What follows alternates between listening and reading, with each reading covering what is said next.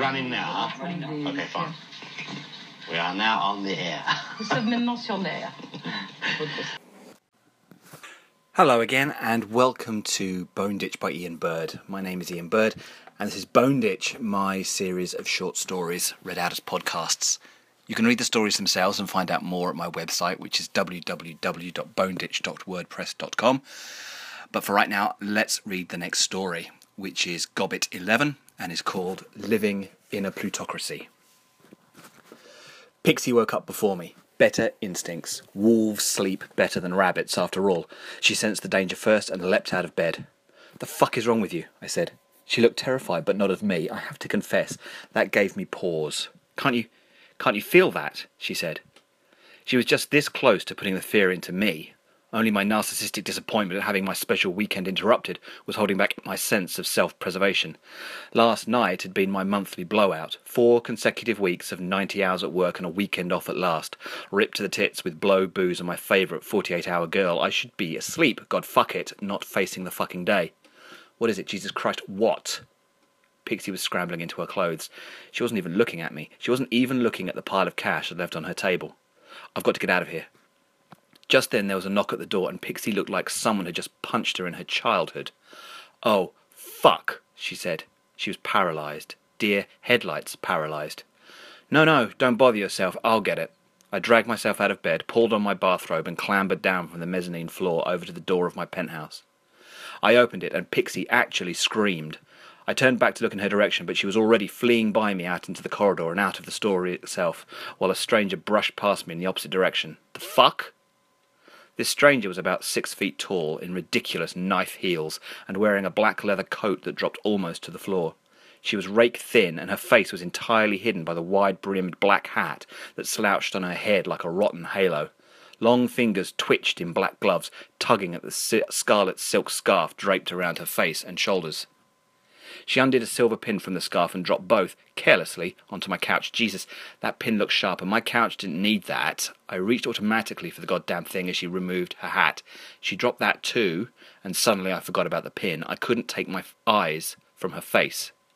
She didn't have one. Beneath her raven black hair, which rolled in waves like the bastard sea at night, was a bleached white skull. Deep within her three eye sockets, I could make out the tiniest flecks of fire, but otherwise all that was there was something that must have been dead for over a hundred years, staring at me and smiling. I was still hallucinating wildly, clearly, but what else is life? Her voice was music, played backwards at midnight. Sorry to wake you, she said. I'm a headhunter. What are you doing here? I'm here to hunt for a head, of course. Is yours available? I should have been scared, but I'd always known that this day would come. I'd always known that I would get the offer one day. There's always a better vantage, and only assholes can be content with their view when they recognize that. You have to keep climbing. Shit is always rising. Of course I'm available, I said. Once I was dressed, she led me out into the city. She had a car waiting. She had booked a restaurant. She didn't eat, but cradled a tumbler of whiskey and sipped from it, somehow. The rest of the place was deserted. It was the damnedest thing, but the longer I looked at the skeleton in front of me, the more natural it seemed. I mean, it was fucking unnatural, and just having had her there in my home made my feelings ache. But it became somehow less unnatural by the minute. Like hearing about the death of your mate, you know? Horrible on the first day, but no one feels horrible forever, do they? What's the job offer? I asked. It'll change your life. Are you in? What's the job? It's on the scale where you make of it what you want. Your old life will end, but the possibilities are literally out of this world. You'll be able to make whatever life you want on the other side of the decision. Think of everything up until now as just preparation to get you to the other side. Everything up until now will be spent and gone if you go for it, but you'll be able to take back control of your life. My life's pretty good, I said. Yes, for a rat in a maze. You think you can choose what direction you take, but they built the maze and they put you in it. Worse than that, you're just like everyone else. Answering to so many people, it sounds like you have a choice. Take this position, and you'll never have to answer to anyone ever again. You'll be able to control your own boundaries. What's the job? I said for a third time. Somehow the grin got wider. The devil. I was on my fifth course. Some animal I suspected had been extinct for years. She was still drinking. She wasn't drunk. I thought that maybe the white of her skull wasn't as gleaming as it had been, but that might just have been because her fangs were beginning to glow brighter. This is insane, I said. Insanity is only a legal term, she replied. It isn't recognized medically or spiritually or morally for that matter. There's no such thing as the devil. That's why they're recruiting. Besides, there's no such thing as lots of things, but we still have them. We still need them. File the devil that way if it makes it easier for you. Why do you need a devil now? The last one quit, she said. That doesn't sound very plausible. It's a hard job, she replied. Lots of responsibility. If the Pope can quit, why can't the devil? What does the devil do? I asked. Whatever the devil wants to do, that's the point. The devil makes the devil's own business. The rumours are true, there's a lot of real estate to manage, but there's a lot of land in Texas, and the governor says that it, a lot of it takes care of itself. And there are a lot of people to work with, plenty of networking, some employees, but mostly stakeholders. The direction is yours to decide, though, the priorities, the 5,000 year plans. I think I was getting more drunk the more she drank. So there's a devil, I said. What does God think about this? She laughed. What does God think about this role? This role is the only role where God's opinion, a boss's opinion, anyone's opinion, doesn't matter a troopany fuck. Vox populi, vox dei, vox diabolus, vox solus. When the devil's talking, it doesn't matter what anyone else says. But there is a God. Did the existence or non existence of God truly matter to you at any point before in your life? No. Then why would it matter now? You're being offered the keys to the kingdom, literally, and you're wheedling to find out if you're going to get on someone's wrong side. Do you want there to be a daddy? She, it, she, whatever, had a point. What does the devil do? The devil does what the devil does, and everyone else can go to hell. Would would I have to live in hell?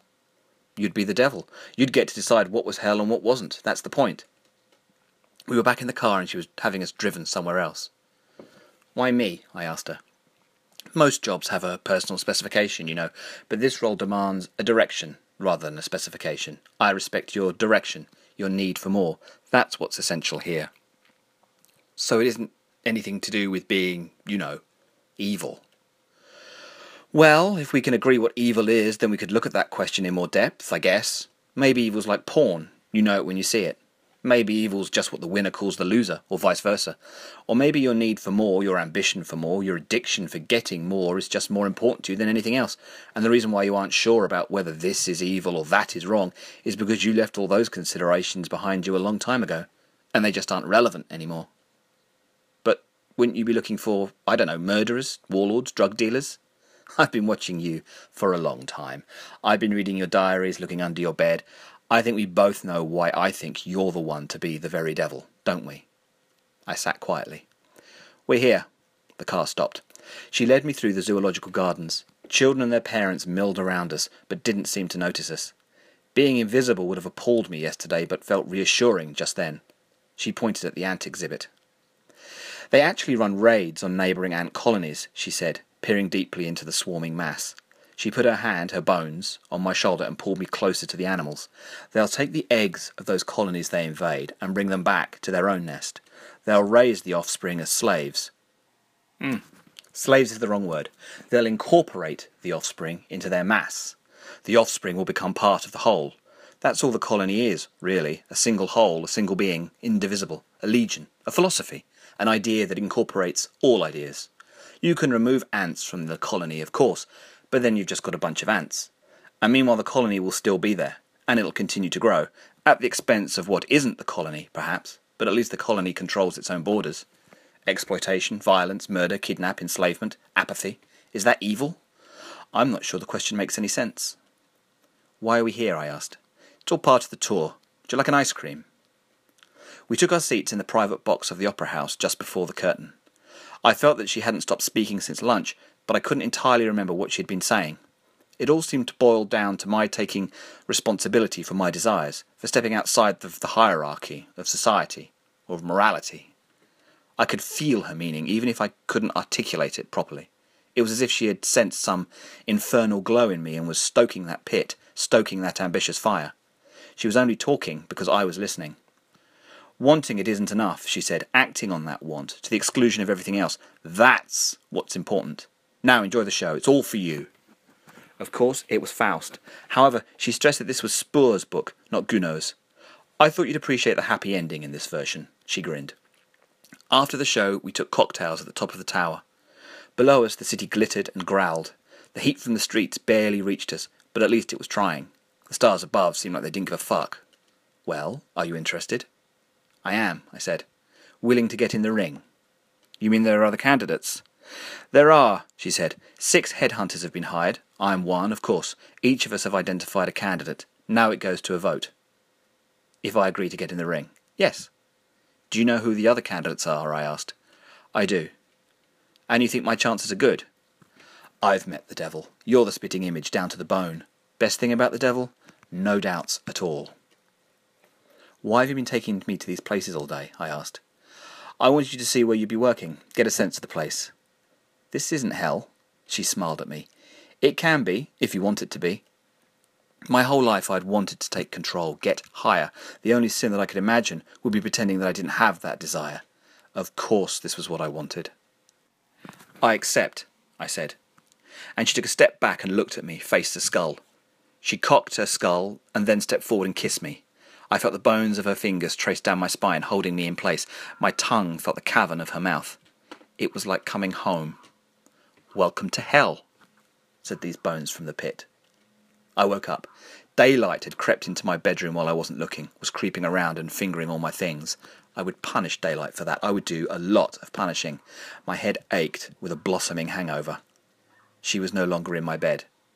She had brought us home five bars later. It had all been for free. It had all been endless. There had been no cost at all. Behind my shoulder blades I could feel bone grinding and growing. It was as if wings were pulling themselves to life, ready to carry me upwards. I felt, besides the ache in my bones, the thudding in my skull, something new in me. I felt an appetite I hadn't felt or hadn't appreciated before. An emptiness so colossal I'd never been able to fathom it until now. It was ambition, but ambition too keen to be called ambition. It was a leviathan hunger. I could feel it now, now that I could at last feel it. I could fill it. I could satiate it, at last. At last I could be whole. The telephone beside the bed rang out. I took the call. It was her. Where are you? Why aren't you here? I asked. I'm still with you, silly. We're still in hell, aren't we? I didn't speak. Listen, bad news. The vote went against us. You didn't get the role. They picked one of the others. I didn't speak. At least you tried. Try not to think about it. But she hung up. I listened to the dead line.